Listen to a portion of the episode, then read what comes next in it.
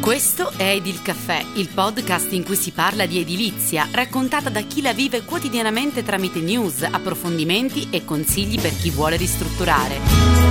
Edil Caffè, il podcast che ti aiuta a ristrutturare con la testa, a cura di Alberto Mastromauro. Bene, eccoci nella prima puntata di Edil Caffè del 2020 e in, questo, in questa puntata andremo a vedere insieme un pochino quali pratiche e tipi di pratiche edilizie si devono presentare.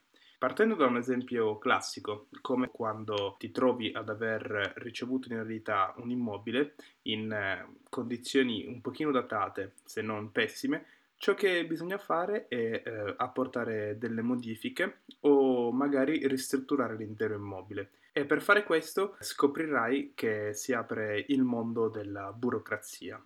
Qui eh, banalmente anzi non troppo, eh, ci si scontrerà con mille cavilli, permessi, dei certificati, richieste specifiche da vari enti, comuni, regioni, eh, imprese, direzioni di eh, qualsiasi genere. Quindi probabilmente andrai in preda allo sconforto, ma non eh, farlo perché con la giusta professionalità non è nulla di eh, spaventoso. Sono convinto che volendo tu fare le cose eh, giuste in maniera precisa e dettagliata, ti sarà informato su che cosa produrre, parlo di documentazione burocratica, da poter eh, poi inviare al proprio comune e ai propri enti per far sì che eh, la tua ristrutturazione, il tuo progetto di ammodernamento o riqualificazione energetica sia al 100% conforme con le normative. Ovviamente andando poi ad individuare chi eh, svolgerà i lavori per tuo conto, avrai sicuramente parlato di questo al eh, titolare o all'installatore di fiducia e domandandogli se fosse necessario richiedere qualche permesso al comune, sono convinto che in buona parte avrei ricevuto tante risposte diverse quante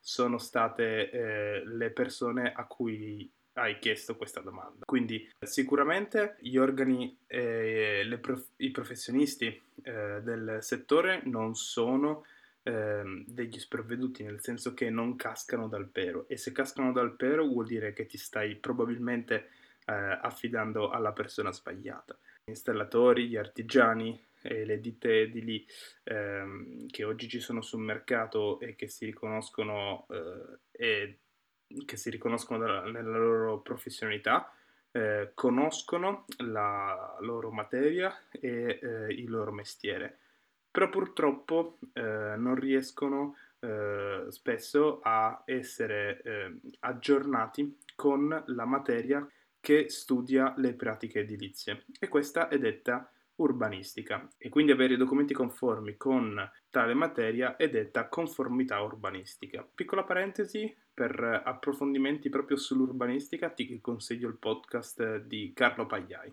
Questa materia è ovviamente sempre in continua evoluzione, anno dopo anno, e i cambiamenti sono sempre più frequenti. Spesso le leggi vengono scritte con un criterio di non troppa oggettività e quindi eh, ogni persona dà l'interpretazione che più eh, vuole.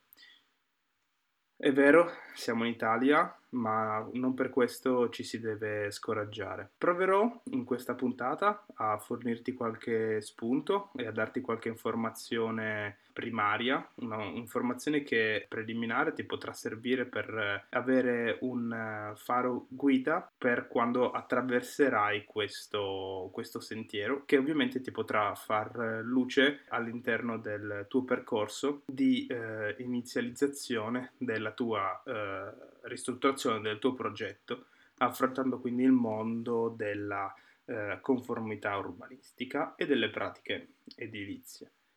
Allora, ehm, partendo subito in, in media stress, abbiamo eh, due possibilità che ci si prospettano davanti. La possibilità numero uno è quella della nuova costruzione, mentre invece la seconda, ovviamente, è quella dell'intervento su edifici già esistenti.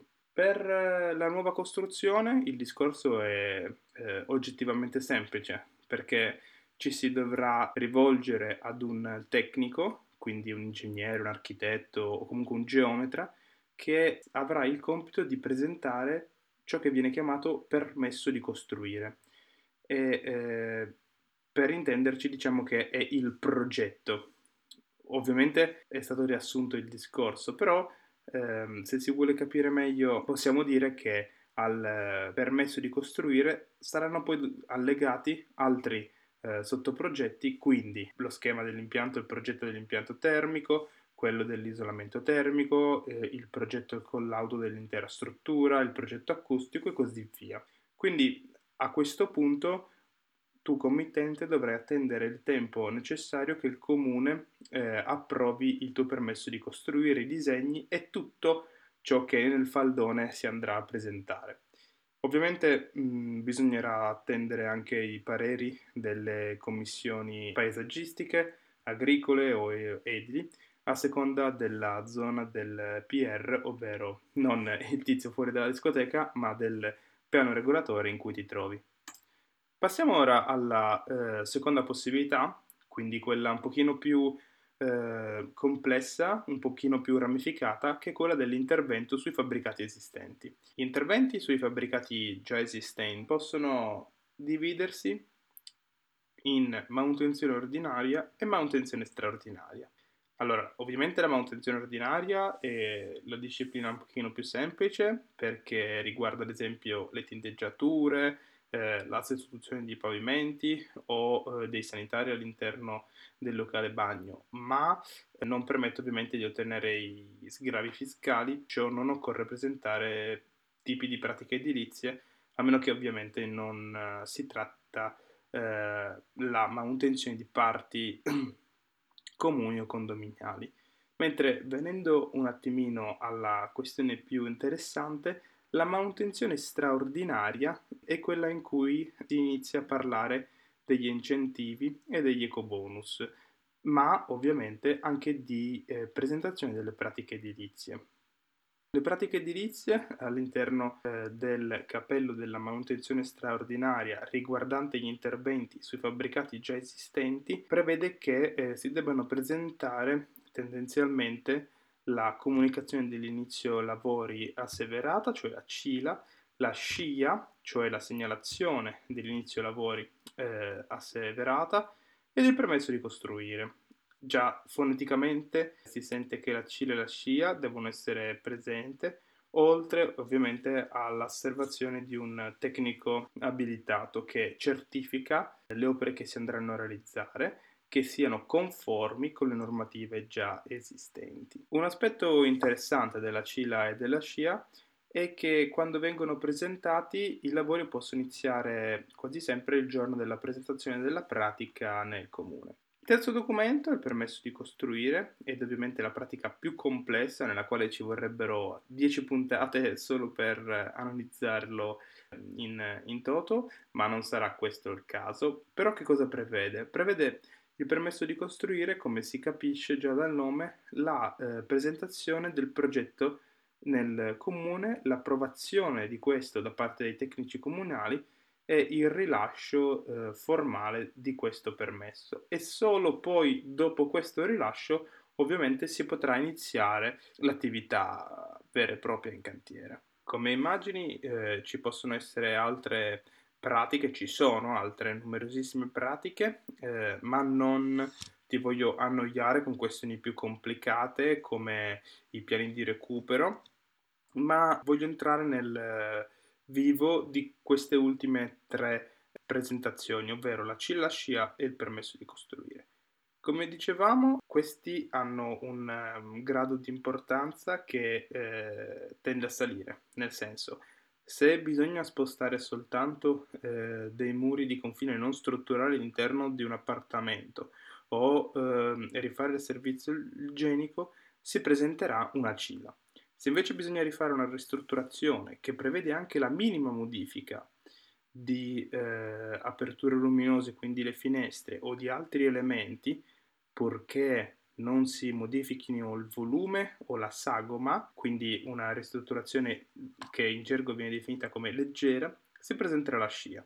Se per d'altro canto si dovrà fare una ristrutturazione pesante, quindi che eh, modifica i muri portanti, modifica i prospetti, si dovranno demolire porzioni di fabbricato, si dovrà presentare il permesso di costruire. Purtroppo capita che eh, qualcuno possa venire mal consigliato e quindi eh, bisognerà presentare la pratica di sanatoria perché magari si sono fatti dei lavori pensando di non presentare nessuna pratica al comune e questo cattivo consiglio ha generato appunto il doversi mettersi in regola con la documentazione ufficiale. Oppure un altro caso è quella della presentazione di una, una variante che consente, quando stai facendo dei lavori a fronte di una pratica edilizia correttamente presentata, di apportare delle modifiche in corso d'opera, proprio con la variante in corso d'opera.